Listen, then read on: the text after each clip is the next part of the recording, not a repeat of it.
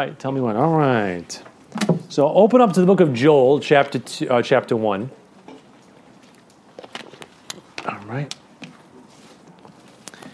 And as you see on your handout, if you have, hopefully you have one. Um, we got three chap. We got three chapters. You thought it'd be easy, three chapters. Like, hey, hey, no problem. Right? three chapters. The Lord was like, you think there's no problem? Wait to get to Obadiah. But anyway. Uh, three chapters, 73 verses, 2,033 words, no problem. Uh, the author is Joel, and um, actually, according to the book of Acts, chapter 2, verse 16, Peter actually points to Joel as the author of the book of Joel. He says this was spoken by the prophet Joel. Um, approximately 800 BC is when he's preaching and prophesying. And actually, very little is known about Joel. Really, one sentence is given about him. Look at verse 1, right? The word of the Lord that came to Joel, the son of um, Pethuel. That's it. There's nothing else about him in the whole book. We really don't know anything about Joel. Uh, he is suspected to be a contemporary of Elisha. Um, that's again, that's speculation. I wouldn't like die on that hill. Uh, he is prophesying um, before the exile. Okay? So he's prophesying this is a pre captivity book. All right? He's probably, probably, probably, probably prophesying to the southern kingdom of Judah. Um, remember, Hosea is preaching to the northern tribes of, of Israel and Ephraim, and he is prophesying to the southern kingdom. Uh, his name means, Joel, it's a cool name. Uh, if you're a Superman person, you're thinking Jor-El. No, I'm not saying that. Um, the Lord is God. That's what, that's what his name means. That's a pretty powerful name. Um, his father's name, um, what is it? Uh, Pethuel means the mouth of God or the persuasion of God.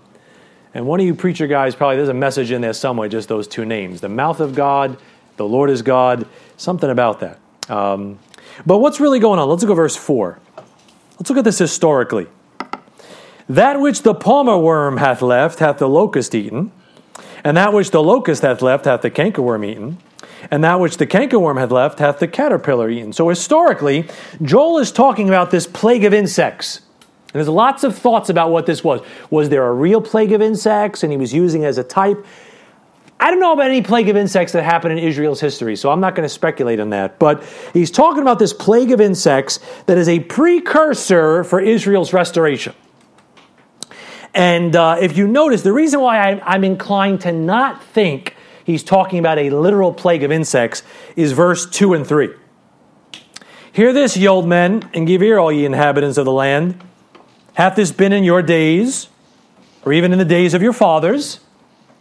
He's kind of saying, What I'm telling you, did this ever happen before? Tell ye your children of it, and let your children tell their children, and their children another, another generation. So it sounds like he's talking about something that is prophetic, not something that happened. He's saying, hey, this never happened, but tell your kids about it. Right? So in Exodus chapter 10, so what I'm saying is he starts off by talking about this plague of insects, which has prophetic significance. Why? Because that's the precursor to Israel's restoration, these locusts. Think about it. Think about the past. Exodus chapter 10, there is a plague of locusts before God delivers Israel from Pharaoh. Amen? We all read that in Exodus 10. Good. Think future with me now. Revelation chapter 9, there is a plague of some freaky kind of locusts that come out of the bottomless pit what? Before the Lord delivers Israel from the Antichrist, who is typified by Pharaoh. So that which hath been is that which is to come, right? The picture is there. So that's why it's such a big deal. At Joel, in these plague of locusts, he's prophesying the battle of Armageddon and the second advent. That's what this plague of locusts and this plague of insects is all about. So that's historically what's going on. Spiritually, look at verse 5. Spiritually, the backsliding of Israel parallels the apostasy of the church. We learn a lot from Israel, don't we? Verse 5 Awake, ye drunkards, and weep, And howl, all ye drinkers of wine, because of the new wine, for it is cut off from your mouth. So there he is telling the children of Israel, hey, wake up, get off the drunk of the drink of this world. Hey, doesn't the Lord say things like that to the church? Ephesians 5, awake to righteousness and sin not. Uh, I think that's 1 Corinthians, right? Uh, Ephesians 5, he says, uh, awake uh, thou that sleepest and arise from the dead, and Christ shall give thee light. 1 Thessalonians 5, he talks about not sleeping as those that are drunk in the night. So that principle of, hey, the Lord is coming, judgment is coming, you know, the end is coming, is time to wake up. So spiritually, we can, I'm going to start preaching now. Spiritually, we could take something from that because, hey, if the Lord is coming, it's time to wake up. It's time to stop hitting your spiritual snooze. Jesus is coming. This thing is wrapping up. If it's going to happen in your lifetime, it's happening soon. Uh, it's wrapping up, and uh, it's time to wake up. Don't be drunk on the drink of this world. All right? Now, doctrinally, here's the doctrine it's the second coming of Christ, it's the tribulation, it's the millennium. Those things are all over the book of Joel. Second coming of Christ, tribulation, millennium. Key phrase. I wrote this on your sheet, don't have to write on the board. Key phrase the day of the Lord. Mentioned five times in the book. Day of the Lord, day of the Lord, day of the Lord. Key idea second coming of Christ. Key message the value and importance of repentance before restoration, right? Repentance before restoration. Now go to the last book, go to Joel 3:16. All those 316s in the Bible. Got to watch them. All right? Joel 3:16. And Jesus Christ is pictured as, all right? Um, I didn't write this on your sheet. Jesus Christ is pictured as our coming deliverer or avenger. Not like, you know, not defeating Thanos kind of avenger, but, you know, somebody who really save the world, right? Uh, Joel 3.16 says, The Lord also shall roar out of Zion, there's your lion of the tribe of Judah, and utter his voice from Jerusalem, and the heavens and the earth shall shake, but the Lord will be the hope of his people and the strength of the children of Israel. So there comes this lion to kind of avenge his people, to deliver his people, to rescue his people. So there's Jesus Christ pictured as that coming deliverer, that coming avenger. Now, the breakdown is pretty simple. Uh, chapter 1 is the plague of insects. Chapter 2 into chapter 3 is the day of the Lord. And the rest of chapter 3 is the coming kingdom. And we saw the blessing of the kingdom. So let's go back to chapter 1 and let's look at some Bible pictures and some important truths in the book of Joel.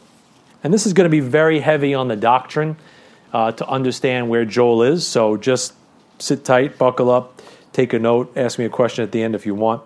But uh, let's look at first picture, uh, a picture of the Great Tribulation. That's what chapter one's all about. The Great Tribulation. That's what this plague of insects is about. I'll show you the context. Look at verse 15. He says, Alas, for that day, for the day of the Lord is at hand, and as a destruction from the Almighty shall it come. So, this whole thing that he's talking about, this plague of insects, is connected to the second coming of Christ. It's connected to this thing called the day of the Lord.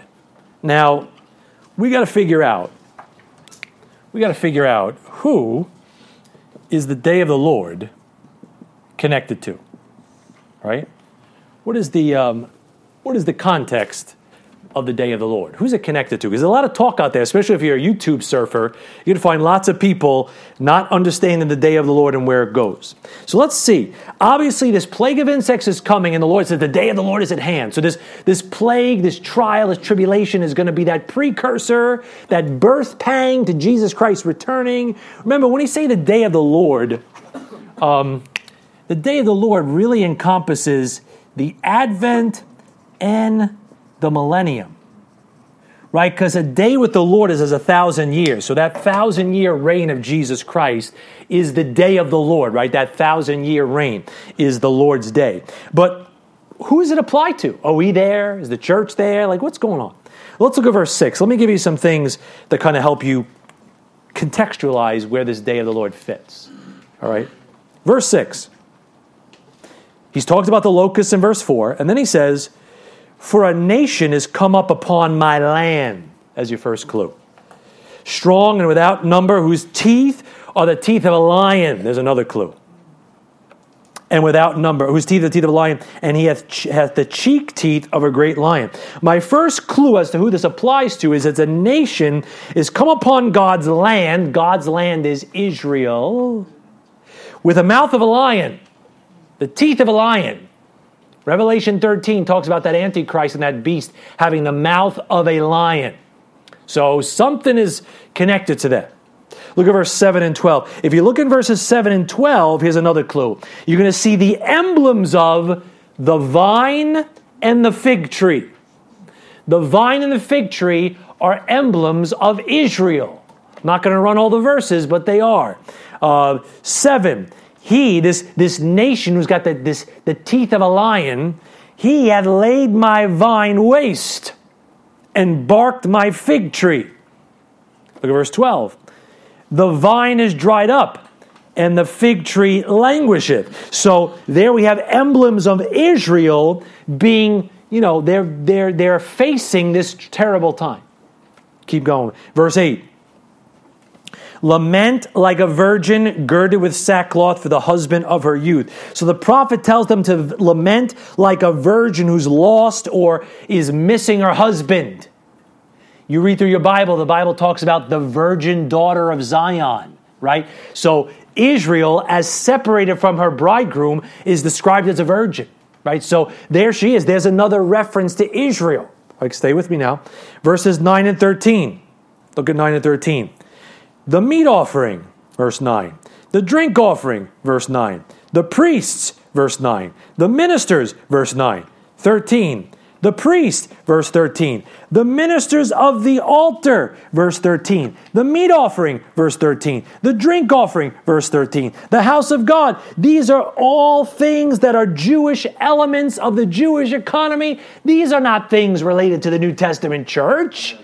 Yes, you're a believer priest, but you're not bringing a meat offering. You're not pouring out a drink offering. You're not going to go to some altar. We have no altar. We have a convention. We say, come on down to an old fashioned altar. You can make an altar anywhere. You can make an altar in your car. You can make an altar in the bathroom. If you have, the, if you have Jesus Christ and that sacrifice, that, that lamb is living in your heart, you can make an altar wherever you want. Just don't think you could sacrifice anything on it, but you sacrifice a praise. I know some people make an altar on top of this big thing and they want to you know, mm-hmm, right? But we're not doing that, right? So these are Jewish elements in the New Testament church. Verse 11 that's one community strike. Right? Right, Father? All right, verse 11. Be ye ashamed, O ye husbandmen. Howl. You read through Isaiah and Ezekiel, you see the howling connected to this tribulation time. Howl, O ye vine dressers, for the wheat and for the barley, because the harvest of the field is perished. Listen, there's a rebuke to the husbandmen the ones who are supposed to be keeping the vine. Why, when the wise men came in Matthew chapter 2, was Herod nervous and all Israel with him? Why were they afraid the Messiah was born?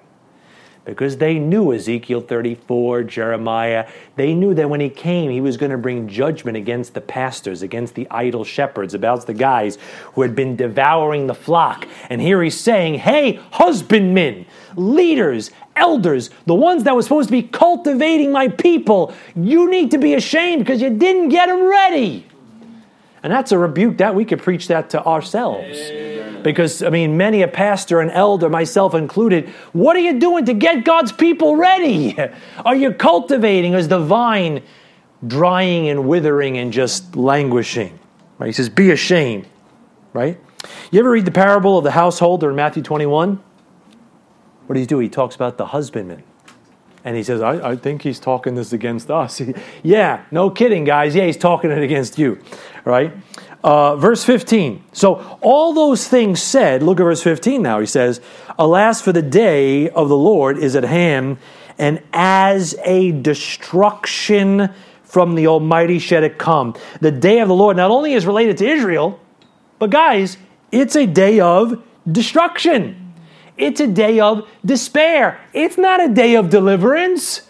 It's not a day of hope. It's a day of destruction. Are you looking for a day of destruction? No. No way. I'm, way, I'm looking for a day of deliverance. I'm supposed to be looking for that blessed hope. Right? Different. Now, there are two days. Um, sure, why not? I'll erase this. There are two days that you got to get straight in your Bible. If you don't get these straight in your Bible, you're going to get sucked into a lot of stupid people. I mean, Bible teachers. All right. Um, right. One is uh, the day of Christ, and the other is the day of the Lord. Things that are different are not the same. The day of Christ is mentioned only in church epistles. The day of Christ has to do with the coming of Jesus Christ for his church, the rapture or review. It's a day that the Bible says that you can, Paul says, I want to rejoice in the day of Christ, right? That I have not run in vain, neither labored in vain. The day of the Lord is for Israel all right? Big, big difference. Big, big difference. All right? The day of Christ is for the body of Christ. It deals with the rapture, the judgment seat of Christ. It talks about rejoicing in the day of Christ, Philippians 2. It we're supposed to be looking for that blessed hope, Titus 2. Right? There's a resurrection. I mean, there's all these R's, right? Rapture, resurrection, review, rewards, rejoicing. Right? Then there's a return. That's that's what the day of the Lord is. The day of the Lord is for Israel and the world. This is not the rapture. This is the revelation. The revelation that everybody sees. The Bible says, Behold, he cometh with clouds, and every eye shall behold him. Your return, he comes in secret. Right? It's in the clouds. He doesn't right. he doesn't touch down on the earth here. He just appears in the clouds and we meet him in the air. The day of the Lord, he puts his feet down on planet Earth and he splits that valley and walks across that eastern gate and takes a seat and he rules in Jerusalem. It's very, very different. And it's a judgment not on the church here, it's a judgment on Israel, it's a judgment on the wicked world. We're coming back with Jesus Christ at the day of the Lord. We're behind him at the day of the Lord as he comes and judges. You got that? You got to get got to get that difference between those two. If not, the Bible starts to turn into marshmallow fluff on you. Right? Go to Joel chapter 2. Look at verse 1. Some more things about the, uh, the day of the Lord. Let's see if this sounds like what you're waiting for. Blow ye the trumpet in Zion, sound an alarm in my holy mountain. Let all the inhabitants of the land tremble, for the day of the Lord cometh, for it is at, nigh at hand. A day of darkness and of gloominess, a day of clouds and of thick darkness. I'm not looking for darkness, gloominess, clouds, and thick darkness. I'm looking for to be delivered from this present evil world and be taken into his marvelous light. Right? That's what, but that's not what I'm waiting for as in the church. Look at 211, 211. And the Lord shall utter his voice before his army, for his camp is very great, for he is strong that ex- executeth his word. For the day of the Lord is great and very terrible, and who could abide it? Great and very terrible. Does that sound comforting to you? I mean, that sound like, oh, I can't wait to be terrified, God. I'm looking forward to it. No, when he talks about that in 1 Thessalonians 4, he says, hey, comfort one another with these words. It's supposed to be a comfort. It's supposed to assuage our grief, and comfort does not make us quake. Now, it's sobering. It makes your knees knock, but deep down, the inner man inside of you is just like, even so come, even so come, even so come, even so come. So that's the difference. Now, let's go to our second picture. So the first picture was the Great Tribulation. We see that depicted in chapter 1. We know who that's for and who that's not for. Right? Let's go to chapter 2. We're right there. Chapter 2 is a description of the Lord's army. Now, here's where you can do a little shouting because you're in this description. This is you. Right? Chapter 2 is a description of the Lord's army. Now, 2 1. Blow ye the trumpet in Zion and sound an alarm in my holy mountain. Let all the inhabitants of the land tremble, for the day of the Lord cometh, for it is nigh at hand. So, this trumpet that is blown here is signaling the start of the Great Tribulation, right? Probably has some overlap with our trumpet, right? So we're getting, we're hearing a trumpet calling us out. They're hearing a trumpet that's waking them up to something coming. Now, there are two major trumpets talked about in your Bible, right? Let's look at them. Um, let's go to Revelation chapter 4, verse 1.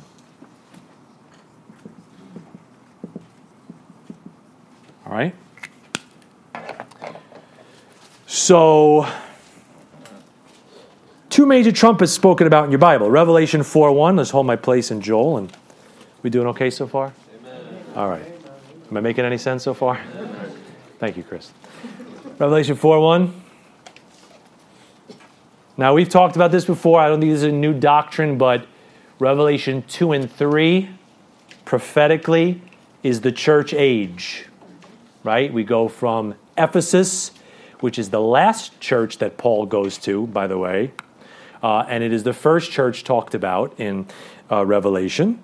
And then you go through all the churches, the seven churches, and you end in Laodicea. And then in chapter 4, John, who is a picture of the church, the beloved disciple, we've talked about that for, says, after this, meaning the church age that just preceded him, all the stuff he saw, isn't the, isn't the Bible amazing? Amen. It's all like put together, all these little fabrics and all these little fibers that create this patchwork quilt of doctrine. It just, if you really slow down and appreciate it and like turn the microscope and zoom in, all these little fibers connect to form this doctrine, this like this quilt of doctrine that's so strong and so thorough. So John pictures the church. John sees all the churches in Revelation 2 and 3. And then he says, After this, I looked, and behold, the door was opened in heaven and the first voice which I heard was as it were of a trumpet talking with me, which said, Come up hither, and I will show thee things which must be hereafter. So there's the trumpet connected to the rapture of the church. At this trumpet, John hears a voice, and we go up. right? Somebody's going up. A door opens in heaven, and somebody goes up. Okay? Now go to Exodus chapter 19. That first trumpet is connected to the church. That first trumpet is connected to our rapture. That first trumpet that we're talking about here is connected to our catching away, the bride being caught away. All tears forever over in God's eternal day, as the song says. Exodus 19 14. But there's Israel has trumpets connected to her also. Not for the rapture, but for the revelation. Exodus 19:14. And Moses went down from the mount unto the people and sanctified the people and they washed their clothes and he said unto the people, watch it now, be ready against the third day.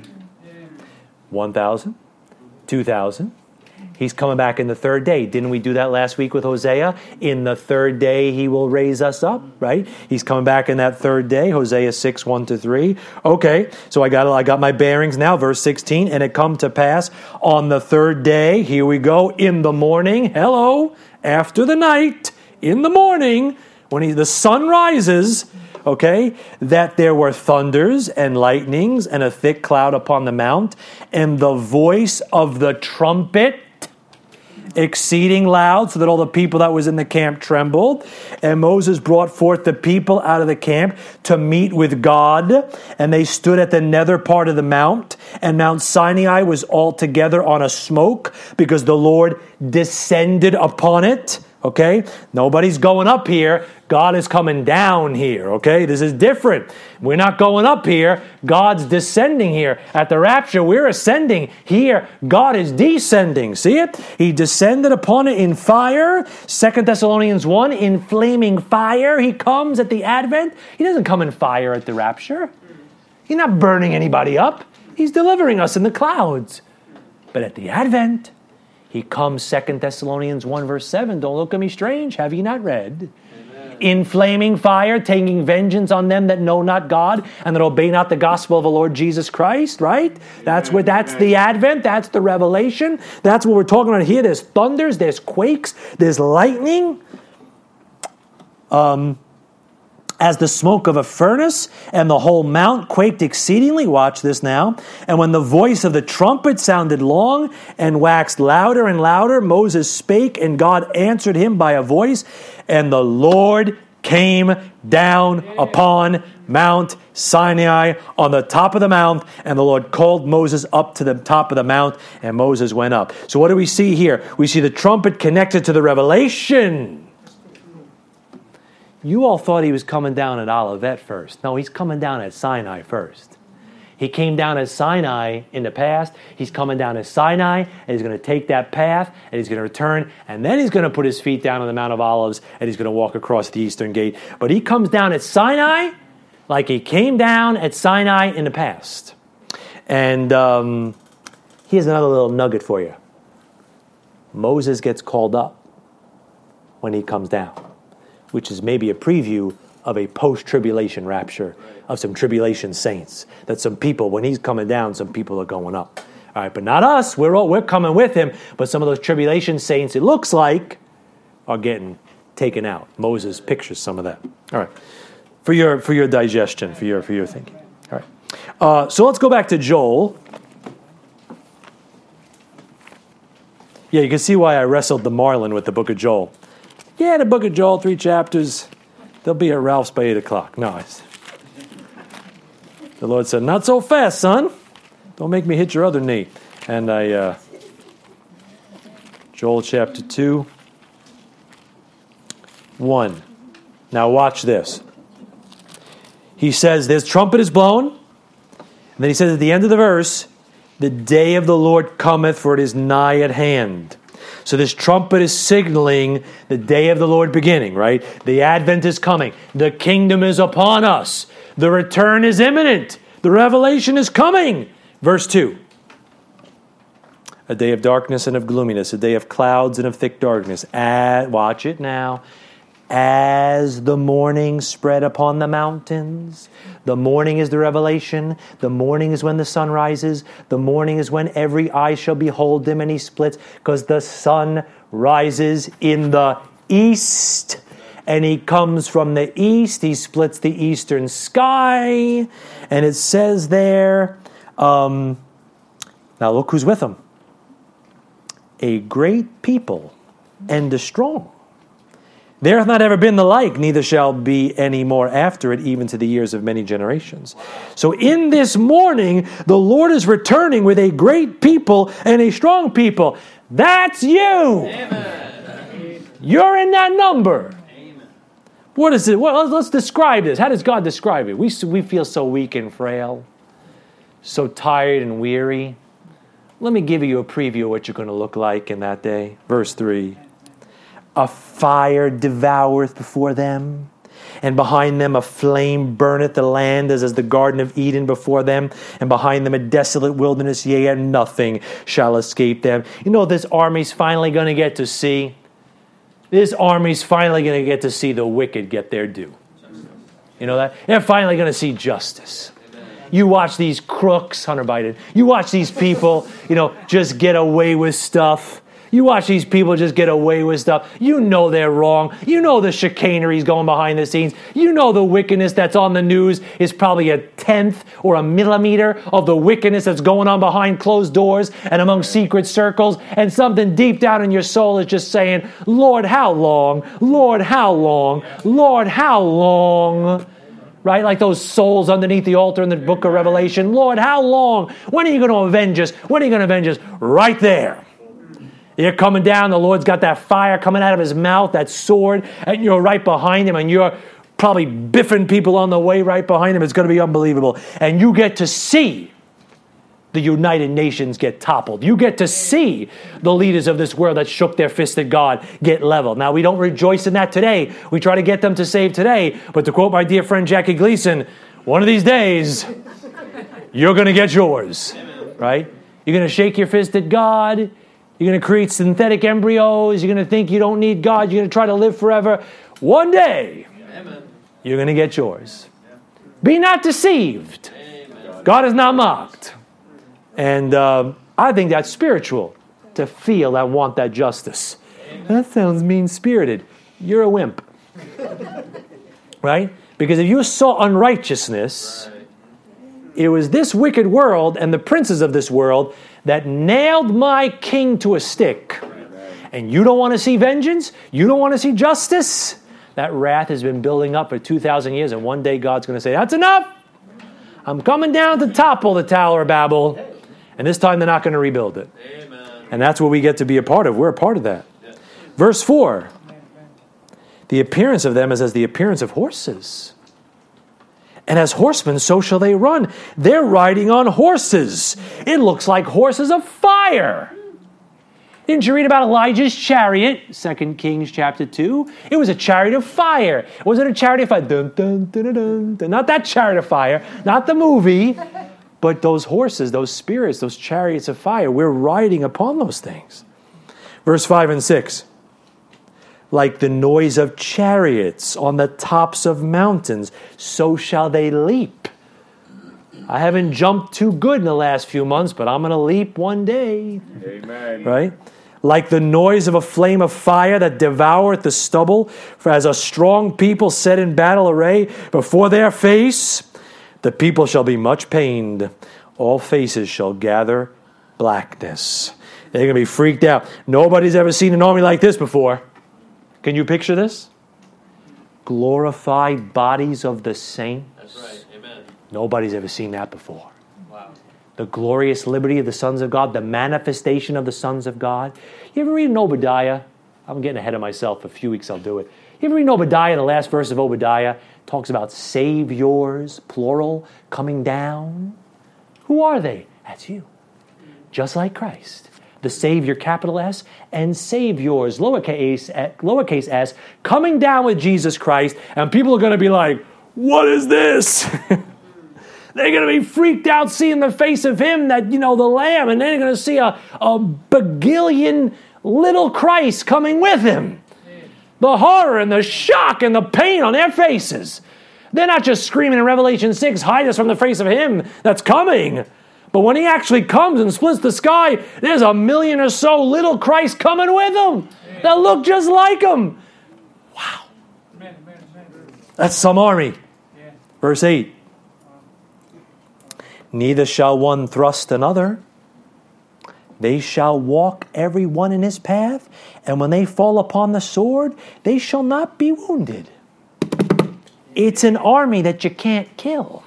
It's an army that never dies. It's an army that can't be wounded. Folks, you're going to be in a place where you never die. They could point their ballistic missiles at you. It's going to bounce off you like a pine cone, right? Like, boom, what was that? That tickled, right? A new, they're going to point their nuclear warheads at you and Jesus Christ. We're all going to laugh as he squashes the grapes in the valley and the things go up to the bridle, the horse's bridle. Verse 10 the earth shall quake before them. The heavens shall tremble, the sun and the moon shall be dark, and the stars shall withdraw their shining. Listen, folks, all that imagery, if you know your Bible at all, this is imagery connected with the Advent. This is the army that comes back with Jesus Christ at the end of the Great Tribulation. Verse 11 seals the deal, and the Lord shall utter his voice before his army. Song of Solomon 6. Who is this? He talks about the bride as terrible as an army with banners. Amen. That beautiful bride, you think, oh, you know, we think of ourselves in that imagery of like, you know, a female imagery, the bride of Christ. But he says in Song of Solomon 6.10 that you're going to be terrible as an army with banners. You're going to come forth as the morning, Song of Solomon 6.10, clear as the sun, because you look just like him, terrible as an army with banners. Does that excite you at all? Amen. This is going to happen probably sooner than you think. Amen. So, are you in the Lord's army? yes, sir. I'm in the Lord's army. You know, that's the only part you know about the whole message. Is that part, right? right. Okay, that's another, That's a good picture, right? Let's go to 228. Let's give you another picture here. I'm just clearing up some doctrinal cookie birds here. 228. Here's my last picture before we get into some big ideas. 228. How about a definition of the outpouring of the Holy Spirit? It's talked about in the book of Joel and is absolutely butchered by denominations today.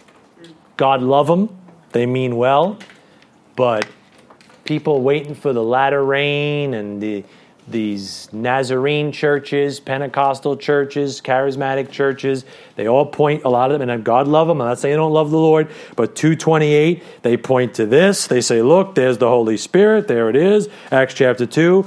It couldn't be any further from the truth.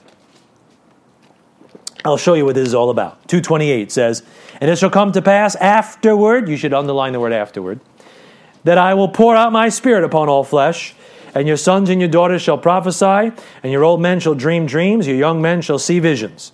So, some Holy Spirit is poured out. When is this happening? Well, let's let's let's orient it here. 23. Notice it says afterward in verse 28. After what? 23. Be glad then, ye children of Zion, and rejoice in the Lord your God. For he hath given you the former rain moderately, and he will cause to come down for you the rain, the former rain, and the latter rain in the first month. And the floor shall be full of wheat, and the vats shall overflow with wine and oil. And I will restore to you the years that the locust hath eaten, Amen. the cankerworm and the caterpillar and the palmerworm, my great army which I sent among you and ye shall eat in plenty and be satisfied, and praise the name of the Lord your God that hath dealt wondrously with you, and my people shall never be ashamed. And ye shall know that I am in the midst of Israel, and that I am the Lord your God, and none else, and my people shall never be ashamed. 23 to 27 tells you this is happening afterward, after the tribulation. This Holy Spirit is poured out after all the bad stuff. When all this good stuff is happening. What good stuff? 25, the waste of the locust has been restored. Now, that's a great verse. I know it means that God can restore the things that the enemy took out of your life. I get it. But hey, the land will have been ravaged by this time, and God will have restored it by this time, and then this Holy Spirit is poured out. Keep reading. 27. I am in the midst of Israel. The physical presence of God is going to be in Jerusalem when this Holy Spirit is being poured out. That wasn't Acts chapter 2. That wasn't 2,000 years ago. That's maybe in a few minutes. I don't know, but that's coming. That's future. Now look at 229. And also, upon the servants and upon the handmaids, and in those days will I pour out my spirit. See the little phrase, in those days? Let's see what days he's talking about. Look at chapter 3. Am I going too fast? Nope. 3 1. For behold, in those days and in that time, when I shall bring again the captivity of Judah and Jerusalem, hello, that's after the tribulation, that's when Israel's being restored, I will also gather all nations and will bring them down into the valley of Jehoshaphat and will plead with them there for my people and for my heritage Israel, whom they have scattered among the nations and parted my land. The context here is the judgment of the nations after the second advent. Those are the days we're talking about. Go to Matthew 24. You want to see those days? Matthew 24. Those were the days. Matthew 24, 29. You just got to follow the words, people. Bible study is not tricky. Follow the words. Let the Bible define the terms. All right, Matthew 24, 29. Immediately after the tribulation of those days. See that? Right there, he says those days are a reference to the tribulation and the second coming. After the tribulation of those days. Okay? Stay with me. Hebrews chapter 8. Hebrews chapter 8. And look at verse 10. I said there was a lot of doctrine today, a lot of just sorting things out, getting things squared away in your mind. Okay? Hebrews 8 is not about your salvation, though it's often preached that way. Hebrews 8 is about a covenant that God makes with a nation called the New Covenant. Your salvation is never called the covenant. There is nothing about the New Testament church. You could run it You'll never see Paul talk about a covenant connected with us. Never, ever, ever. It's not the new covenant. You're not a part of the new covenant. It was the New Testament in my blood, not the new covenant. Covenants are for Israel. Those are agreements that he makes with a nation. Keep look at it. Hebrews 8:10. For this is the covenant that I will make with the house of Israel after those days, saith the Lord, right? He restores Israel after those days. Those days were those tribulation times. After those days, he restores them. After those days, he's dwelling in their midst. And after those days, afterward, is when he's pouring out his spirit. Amen. See? Okay. Uh, look at Hebrews 10.16, just if you want another reference, 10.16. You could write this as a reference next to Hebrews 8. This is the covenant that I will make with them after those days, saith the Lord. I will put my laws into their hearts and in their minds will I write them. That's why prophesying is banned in the millennium, because people are going to have the word of God written in their hearts. Zechariah says if somebody prophesies, they kill him. How can the Bible not be rightly divided? How can you not be a dispensationalist? Go ye into all and preach the gospel to every creature. Somebody preaches in Zechariah, they kill him. I mean, they want to kill you now, but not be, God's not telling them. God's telling people to kill the guy that's prophesying in the millennium. Why don't they need to prophesy in the millennium? Because the law is written in people's hearts. Amen. You see how it all starts coming together? Right? It all starts coming together. Don't help God out. Just let the Bible stand the way it stands. And it'll all sort itself out if you stay with it long enough. Don't, oh, that means this and this means that. And no, no, no. God knew what he was doing when he wrote the Bible. He knew, he knew I used the word replenish in Genesis 1. He knew I put the words here and there. He knows what's going on. And there'll be no right? more Bible studies for us. No about thank God. You probably might you actually learned something. Right? Now let's go to Acts chapter 2. Let's go to Pentecost and let's see what's going on in Pentecost.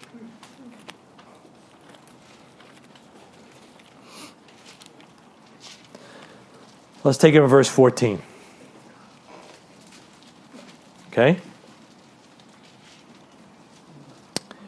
But Peter, standing up with the eleven, lifted up his voice and said unto them, Ye men of Judea, and all ye that dwell at Jerusalem, very Jewish context here, be this known unto you, and hearken to my words.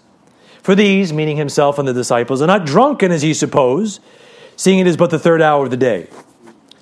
But this is that which was spoken by the prophet Joel. And it shall come to pass in the last days, saith God, I will pour out my spirit upon all flesh. And your sons and your daughters shall prophesy, and your young men shall see visions, and your old men shall dream dreams. And on my servants and on my handmaidens I will pour out in those days of my spirit, and they shall prophesy. And I will show wonders in heaven above, and signs in earth beneath, blood and fire and vapor of smoke. The sun shall be turned into darkness, and the moon into blood, before the great and notable day of the Lord come. See the context? It's the day of the Lord. And it shall come to pass that whosoever shall call on the name of the Lord shall be saved. Now, please look at verse number 16. But this is that which was spoken by the prophet Joel. Please notice, Peter never said, This is the fulfillment of Joel. He said, This is what Joel was talking about. It's coming. The Holy Spirit, verse 17, the Holy Spirit was not poured out on all flesh here. Right. Joel said it would be poured out on all flesh. It wasn't poured out on all flesh here. Look at verses uh, 19 and 20. None of the celestial wonders that Peter talks about occurred in Acts chapter 2. Right. And the prophet Joel said nothing about tongues in his prophecy. You know that? Joel said nothing about tongues. Peter speaking in tongues so they could understand him, but Joel said nothing about tongues. And notice in 221, he says, You call upon the name of the Lord, shall be saved. Now, that salvation is connected to Mount Calvary because the Messiah died on Mount Calvary, right? Just nod, right? he died on Mount Calvary. Let's go to Joel. Let's go back to Joel. What's the deliverance that Joel is talking about? 232.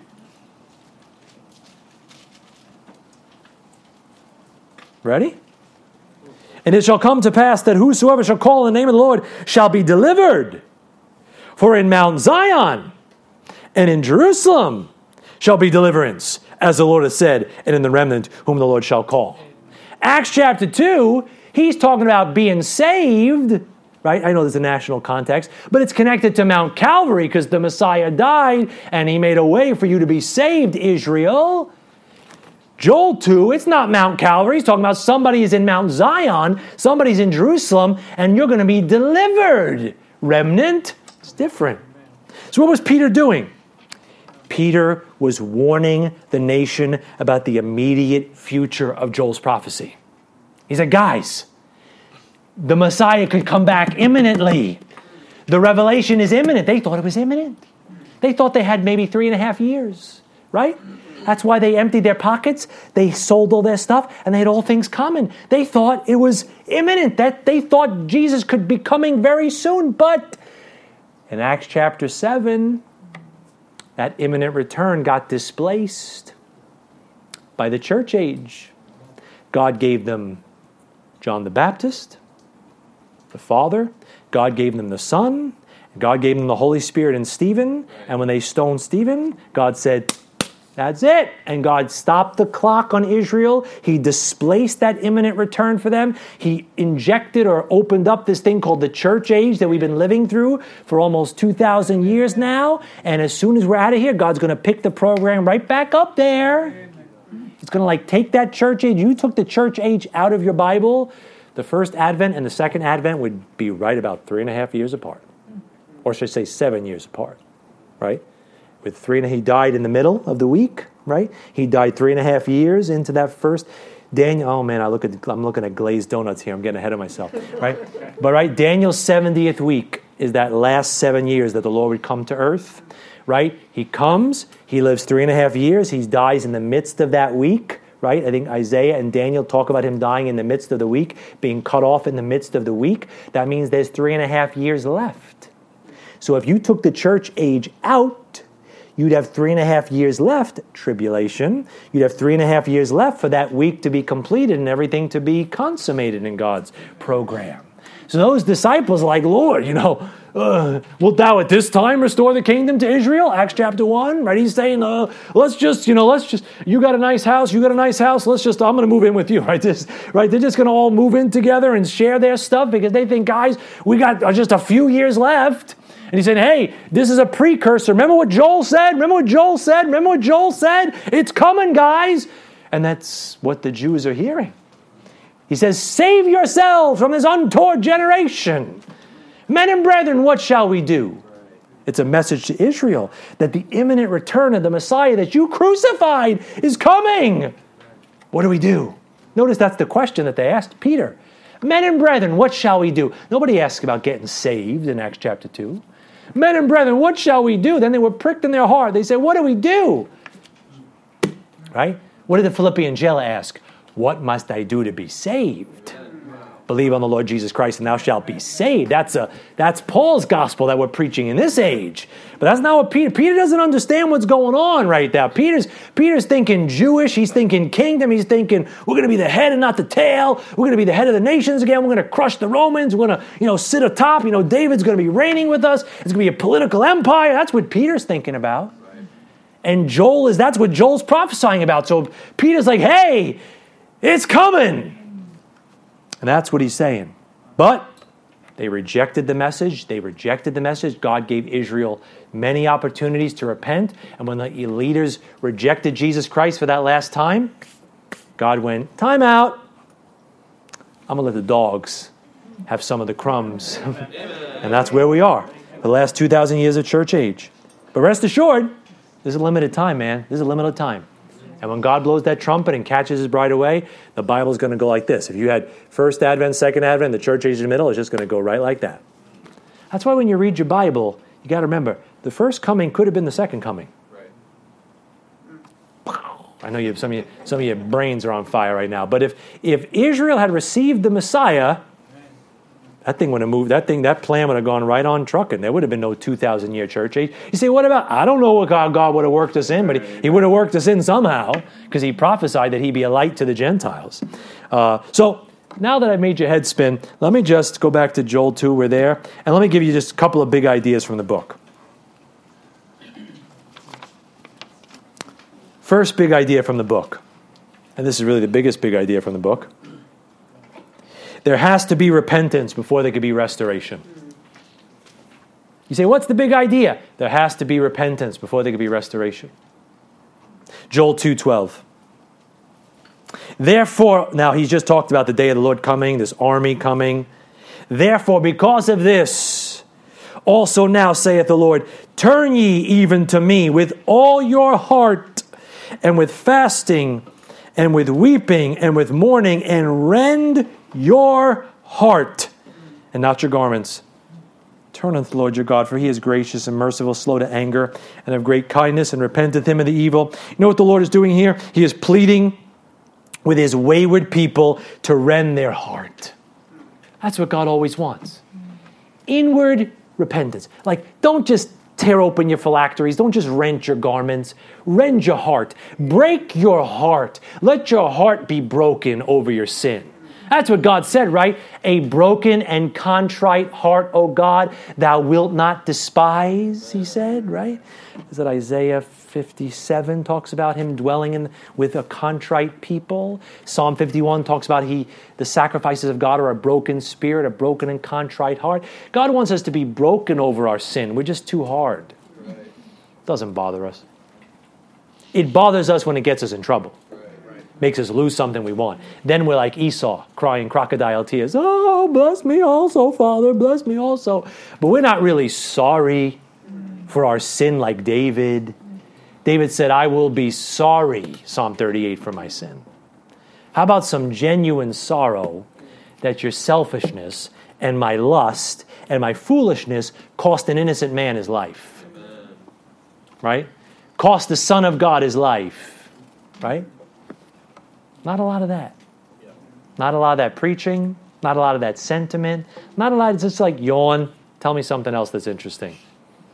Not like the Son of God was crucified, right?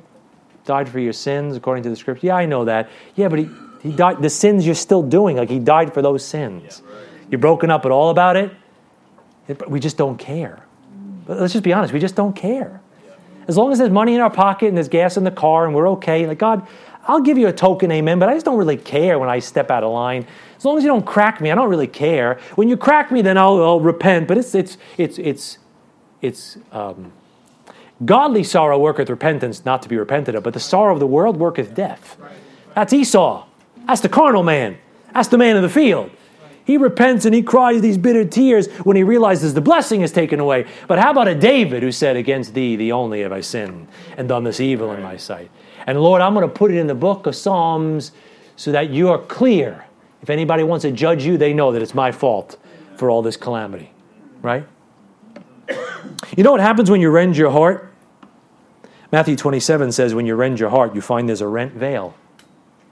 When Jesus died on the cross, he rent the veil from top to bottom. Why? To show that you can approach unto a holy God now. You can make those things right now. So when you rend your heart, you find that there's a rent veil.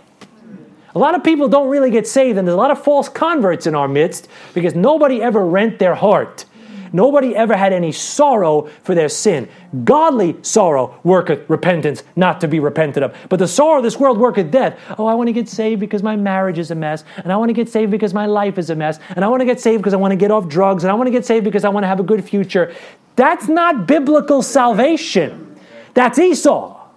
Biblical salvation is I've sinned against God. Amen. I'm going to go to hell. I deserve hell.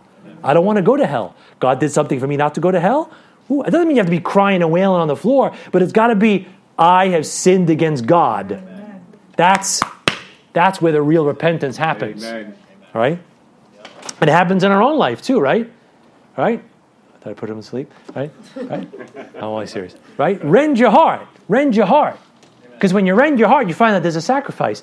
There is a fountain filled with blood drawn from Emmanuel's vein, and sinners plunge beneath that flood lose all their guilty stain. Right, dear dying thief, that precious blood shall never lose its power. Right? So you find when you break when your heart is broken like a thief on a cross, you know what you find out? There's a bleeding Savior who made a way for you. And you know what happens if you go to Isaiah 64?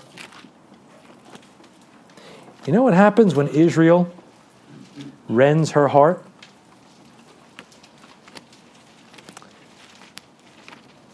When Israel rends her heart, God rends the heavens. When Israel rends her heart, Jesus Christ rends the heavens and comes down. Isaiah 64 1. Oh, that thou wouldest rend the heavens, that thou wouldest come down, that the mountains might flow down at thy presence. What is this second advent?